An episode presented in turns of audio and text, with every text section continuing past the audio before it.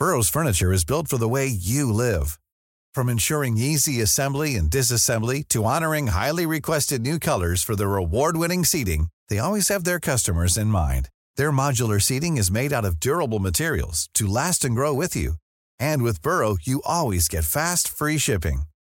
Get up to 60% off during Burrow's Memorial Day sale at burrow.com slash ACAST. That's burrow.com slash ACAST.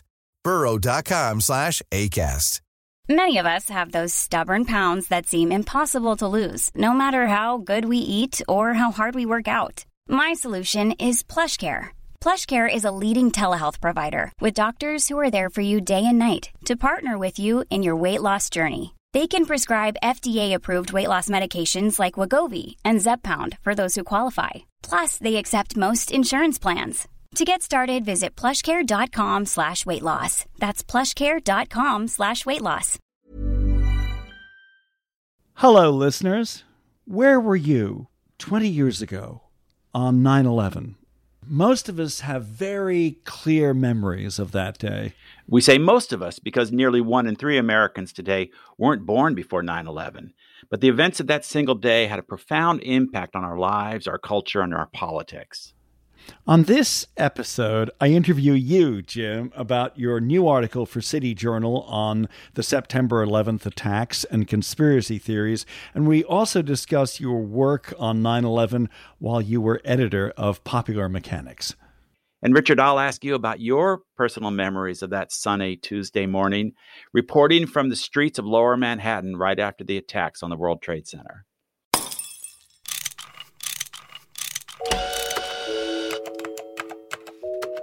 Our show is about fixes. Yeah, how to make the world a better place. How, do we fix it? How do we fix it? So, Jim, let's start this show at the beginning. Three years after the 9 11 attacks, you had been hired as editor in chief of Popular Mechanics. That was a magazine widely known for covering science and tech, along with do it yourself advice. Uh, you were aggressively on the lookout for stories. You had already revamped the magazine somewhat. So, what was the link to 9 11? Yeah, I was trying to update the magazine and make it more relevant. It had faded quite a bit over the years, and it was my job to give it a, a jolt of, of energy and, and relevance. And I was looking at the New York Times one day, and I saw an ad for a book a self published book called Painful Questions.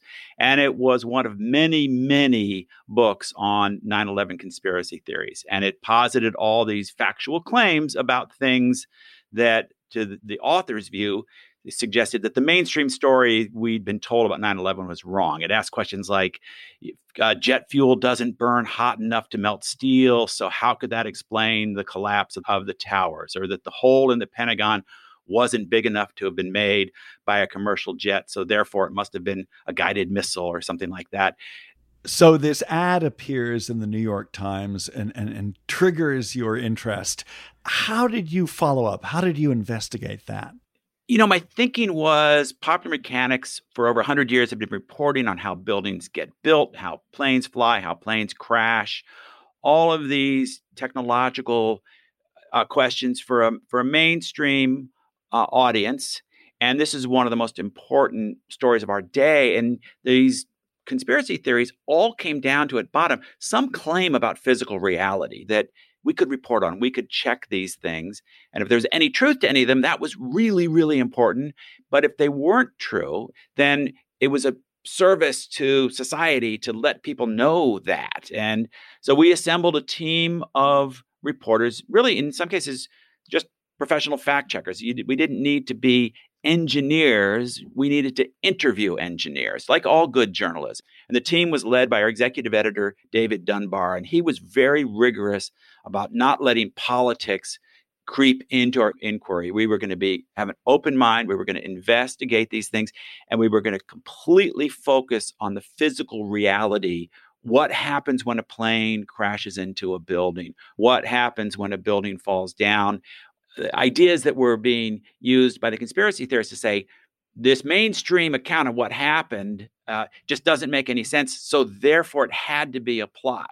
if we could explain how it did happen and the, and the explanations were out there and they were clear and they had been produced by teams of independent researchers and engineers, if we could help explain that to a mainstream audience, I thought we'd be doing a real service. The investigations for popular mechanics were mostly conducted in the first five years after the 9 11 attacks. Much more recently, you wrote a piece for the magazine City Journal about the longer term impacts of conspiracy theories. In this article, you talk of people calling themselves 9 11 truthers. Who are they? It was a big uh, movement that was incredibly popular despite getting very little mainstream attention. Uh, they called it the 9 11 Truth Movement. They still do. And their basic argument was that the mainstream account that we've been told about 9 11 was all just a cover up. It was a giant conspiracy. Who did they think was responsible for what they saw as a, a massive conspiracy? What's so interesting about these 9 11 conspiracy theories is about the only thing they agree on is that it must be America's fault. These theories were ubiquitous on the far left. You couldn't go to an anti war march without seeing uh, 9 uh, 11 was an inside job. It was all George Bush's fault or George Bush in a in a you know secret conspiracy with international Zionism and and then there were a, a, a, just a smorgasbord of kind of classic conspiracy theories ideas about why um, America might have wanted to do it. It was part of a secret plan for world domination by some kind of secret power cabal that actually runs the world. And uh, what, what, was intriguing about these theories was was how uh, kind of compelling they could be to a lot of people because they were just like the plot of almost every every thriller movie you've ever seen. You know, the the villain is never the obvious person. It's always the secret plot of insiders. And I assume there was also some similar view on on the extreme right that this was a Jewish conspiracy. Well, here's the crazy thing: the mainstream press barely touched this, uh, but the, the alternative weeklies and far left press were full of articles about how 9 11 was an inside job. But the irony is, some of the real source material, as you say, it came from the far right. Some of the people who were originating these ideas were actually super far right wing, anti Semitic people who, you know, believe in all kinds of, you know, everything's a conspiracy to them. So people who, who saw themselves as being on the left, they were against the war, they were against George Bush. They thought that they were promulgating a left wing worldview uh, but in fact, they were recycling some of the worst anti Semitic and ultra right wing ideas. So at a certain point in these kinds of movements, you get to a point where the far right and the far left uh, combine. And, you know, there's a lot of anti Semitism, for example, on both sides, at both extremes. Your team at Popular Mechanics did a thorough investigation of many of the claims made by the so called 9 11 truthers. Uh, your journalists interviewed more than 300 experts. Let's look at two claims, just two, that received a lot of attention at the time. The first was that jet fuel from the impact of the two planes couldn't have been hot enough to melt the steel construction beams of the Twin Towers. Why was that wrong? This idea was one of the early bedrock notions in the conspiracy theories, and that was that jet fuel only burns at about 1000 or 1100 degrees Celsius, whereas steel melts at about 14 or 1500 degrees. Therefore, the idea that the fires in the Twin Towers from the aircraft impacts would have been hot enough to bring down the buildings, it would have been hot enough to melt the steel, is incorrect. And so that struck me as something that was pretty easy to check. And in fact, this had been investigated at great length by the time we started our report. There had been intensive engineering studies. And what the studies showed is that steel doesn't have to melt to lose its strength. It begins to lose strength at about half of its melting temperature gradually. Moreover, when you have hot fires in a building, it does all kinds of other damage. It makes the steel and concrete expand, so the floors would start to bow. It makes the floors expand and they start putting pressure on the vertical structures that help hold up the building. The other thing that was overlooked by the conspiracy people was that it wasn't just jet fuel burning in the buildings. When those airplanes hit and they hit damaging multiple floors at once, and so they ignited everything else in the building too furniture, carpeting, everything, files full of paper. And it was the heat from those fires over time that damaged the structural integrity of the buildings. You know, in addition to the damage that the, aircraft impacts themselves did, which was was not enough to bring down the towers, but it was certainly enough to weaken them considerably. Another claim by the conspiracy theorists was about the hole in the Pentagon in Washington from the Boeing 757 that hit the building.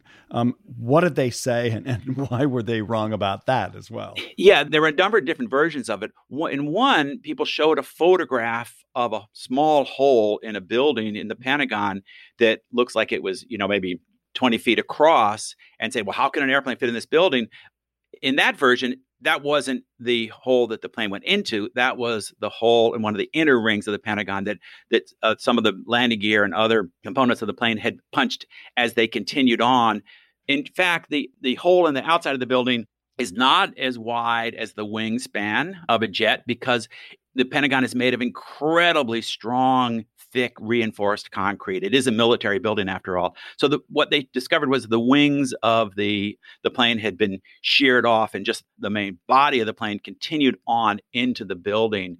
In different versions of this, they also say like no evidence of a plane was found at the Pentagon. There was no debris, and in fact, there are many, many photographs showing debris from the aircraft. But most of the aircraft it penetrated the building. It flowed into the building in this kind of twisted, high moving mass. It did an enormous amount of damage. We talked to the people who who literally removed the bodies, who did the forensic work. They did DNA tests on the, the remains that they found, identified almost all the passengers and hijackers. It, you know, there was enormous amount of work done on this. Four years after the 9 11 attacks in 2005, um, Popular Mechanics published an article called Debunking 9 11 Myths. There was also a later book written by a team of journalists from the magazine. The response to your investigations from some quarters was, was furious. So, what happened? What did they say about you or to you? Yeah, it was fascinating, Richard. When we started the project, we thought, okay, all these people are asking these questions. In fact, one thing that conspiracy theorists always say is, we're just asking questions. So we thought, okay, well, these are legit. We should answer these questions. People are concerned, and there's no reason we should trust everything the government says. So we put together a team of reporters. On the first wave of the investigation, we had eight journalists working on, on this for several months. But when the article came out, immediately everyone who was invested in creating these conspiracy theories just decided we were part of the conspiracy theory. We were working for George Bush and Dick Cheney. Uh, here, let me read you one thing that was sort of captures the tone of these conspiracy people. We got this email. Somebody said, Rest assured, puppet boys, when the hammer comes down about the biggest crime ever perpetrated in the history of man, and it will, it will be very easy to identify the co conspirators by their flimsy, awkwardly ignorant of reality magazine articles. Keep that in mind next time you align yourself with evil scum, and then in all caps. You have declared yourself an enemy of Americans and friend of the Mossad. you even got death threats, right? Oh, yeah. Yeah. I mean, that kind of comes with the territory, I guess, but it was really intense. And uh, they found themselves very energized by the idea that everything that they know about the world through normal academic or journalistic sources is a big facade and they're smarter they're more clued in.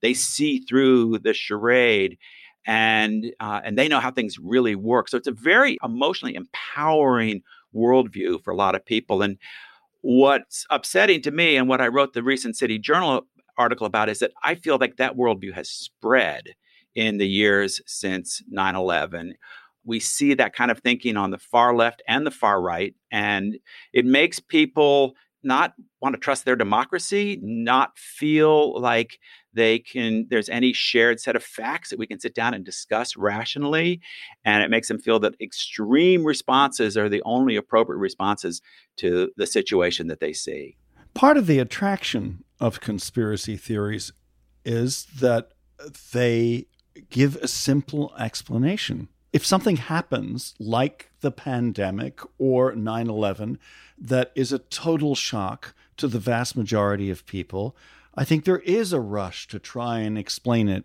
in fairly simple terms. Yes, absolutely. It's a natural human impulse. I don't criticize anybody for asking questions or not trusting everything they hear from the government.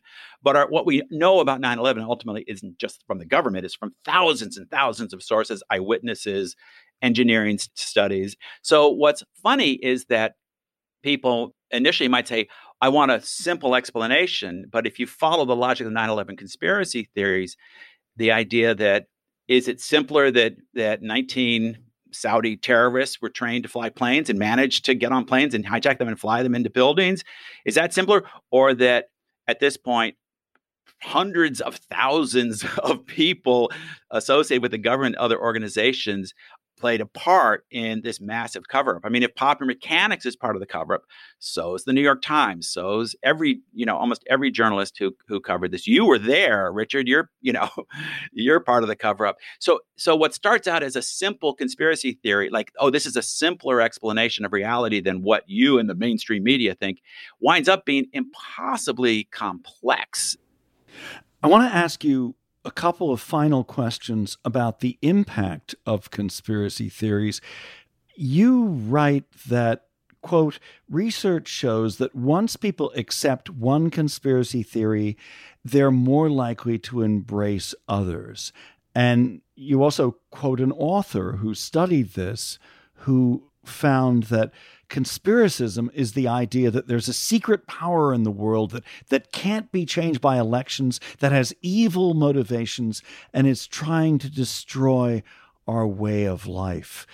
That's very disturbing. And it also is a tremendous barrier to anybody trusting anything. Well, exactly. Uh, and these theories are satisfying for people because it puts them in a position of feeling like they've got the secret decoder ring to reality. Everyone else is just a sheep. The 9 11 theorists used to like to call ordinary people sheeple, you know, like they're barely even conscious, but we're in the in crowd. We know what's going on. We've got it figured out.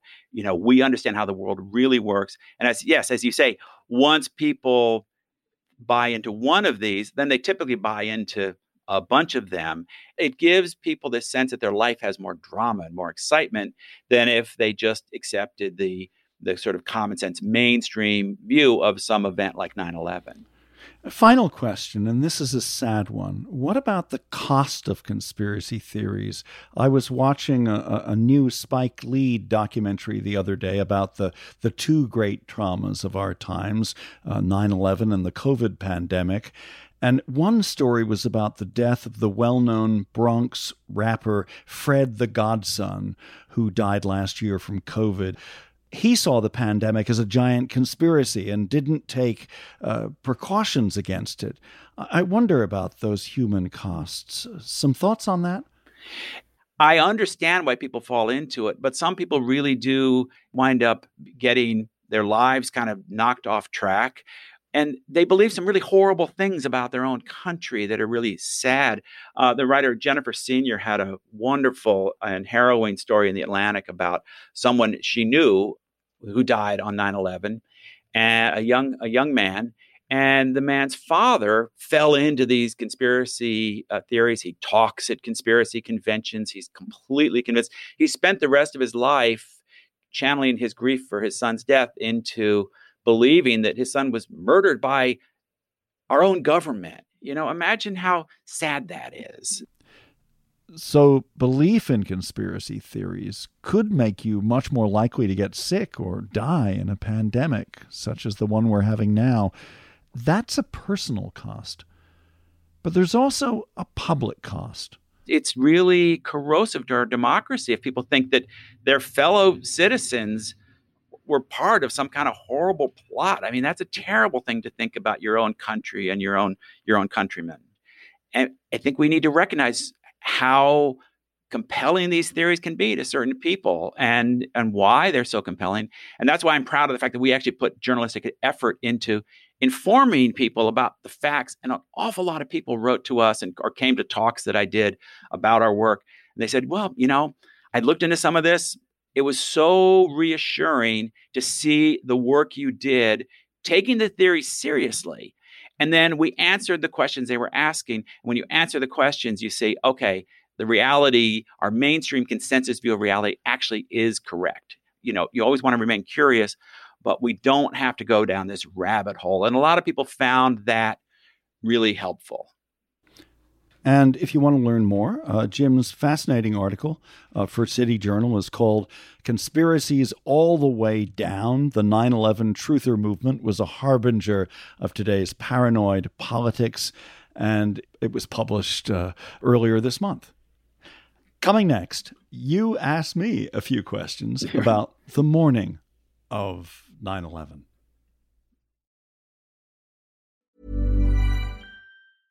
Ready to pop the question? The jewelers at Bluenile.com have got sparkle down to a science with beautiful lab grown diamonds worthy of your most brilliant moments. Their lab grown diamonds are independently graded and guaranteed identical to natural diamonds, and they're ready to ship to your door. Go to Bluenile.com and use promo code LISTEN to get $50 off your purchase of $500 or more. That's code LISTEN at Bluenile.com for $50 off. Bluenile.com code LISTEN.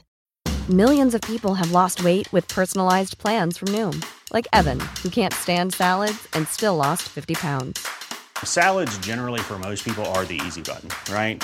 For me, that wasn't an option. I never really was a salad guy. That's just not who I am. But Noom worked for me. Get your personalized plan today at Noom.com. Real Noom user compensated to provide their story. In four weeks, the typical Noom user can expect to lose one to two pounds per week. Individual results may vary. And we're back. Richard, you know, I think for so many of us who were in New York on that day, the memories are are, are seared into our minds. Um, I was uptown, I was in Midtown, so I wasn't right in the in the thick of it, but you were um, in your job as a radio reporter. What did you see? I was less than five miles, or about ninety blocks north in the newsroom at ABC News. It was 8:45 a.m. on a really beautiful September day. Uh, the the glorious weather in New York of these past few days, Jim, has reminded me again of what it was like then. And, and when the first plane hit, the 80th floor of the North Tower. I'd just been on the air with my third hourly newscast of, of the early morning, and we all thought at first that the plane crash might be an accident. But then, 18 minutes later, after the second jet hit the South Tower, we knew that the city and the country were under attack. And my boss told me, Get my recording gear now and, and leave the newsroom and go south to lower Manhattan. And what did you see down there? Well, uh, first I grabbed a cab, got into a huge traffic jam about 20 blocks south, and then foolishly perhaps headed into the subway. And I ended up being stuck on a train for probably about an hour and a half. Maybe it was two hours. It barely moved. And we had no idea that the towers had collapsed because we were in the subway train. And this was before smartphones. On that morning, along with hundreds of other subway passengers. We had to walk through the carriages of maybe 10 or 12 trains ahead of us. It was a long walk. Uh, underground before we came up the steps of the Chambers Street station near Foley Square.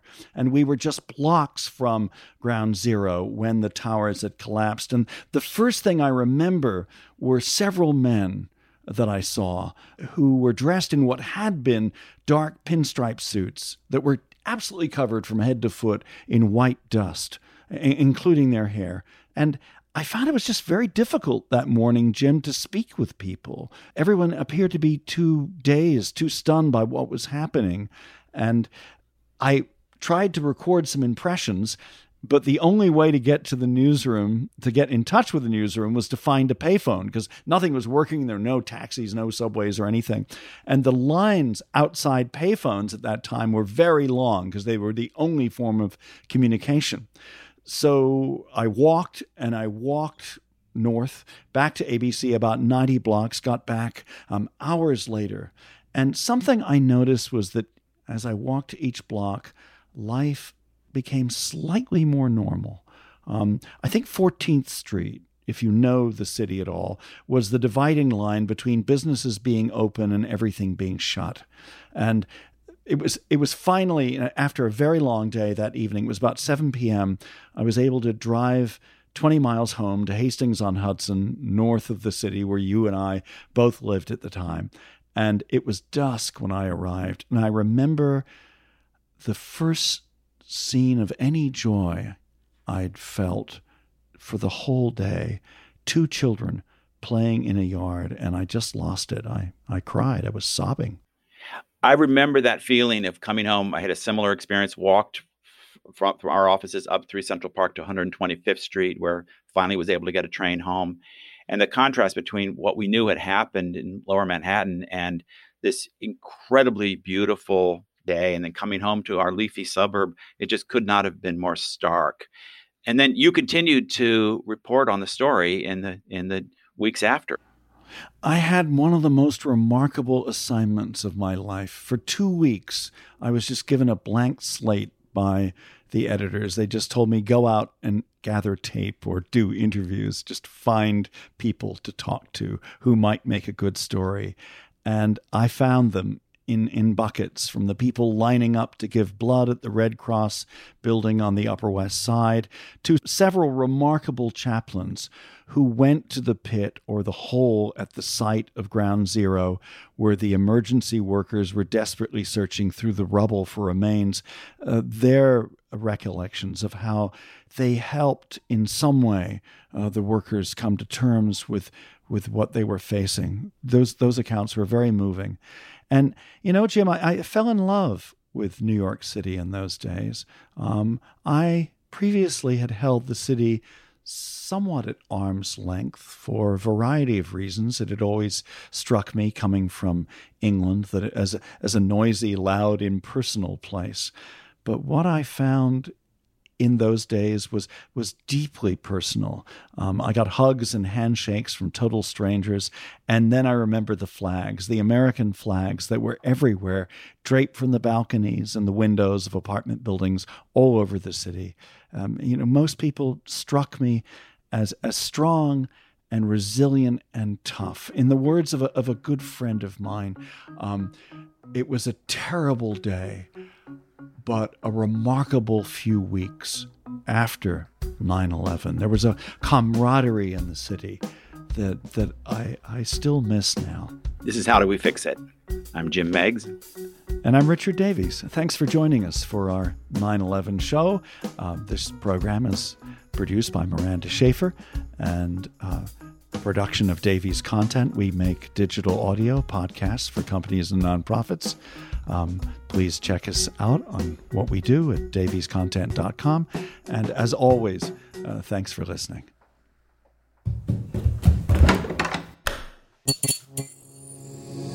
This podcast is part of the Democracy Group.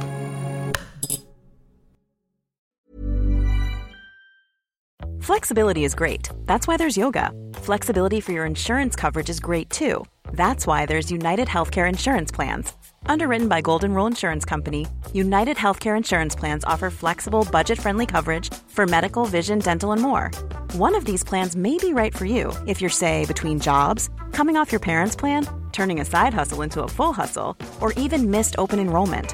Want more flexibility? Find out more about United Healthcare Insurance Plans at uh1.com. When you make decisions for your company, you look for the no brainers. And if you have a lot of mailing to do, Stamps.com is the ultimate no brainer. It streamlines your processes to make your business more efficient, which makes you less busy. Mail checks, invoices, legal documents, and everything you need to keep your business running with Stamps.com. Seamlessly connect with every major marketplace and shopping cart. Schedule package pickups and see your cheapest and fastest shipping options from different carriers. With rates up to 89% off USPS and UPS rates. And with the Stamps.com mobile app, you can take care of mailing and shipping wherever you are. Make the same no brainer decision as over 1 million other businesses with Stamps.com. Sign up with Code PROGRAM for a four week trial, plus free postage and a free digital scale. No long term commitments or contracts. That's Stamps.com. Code PROGRAM.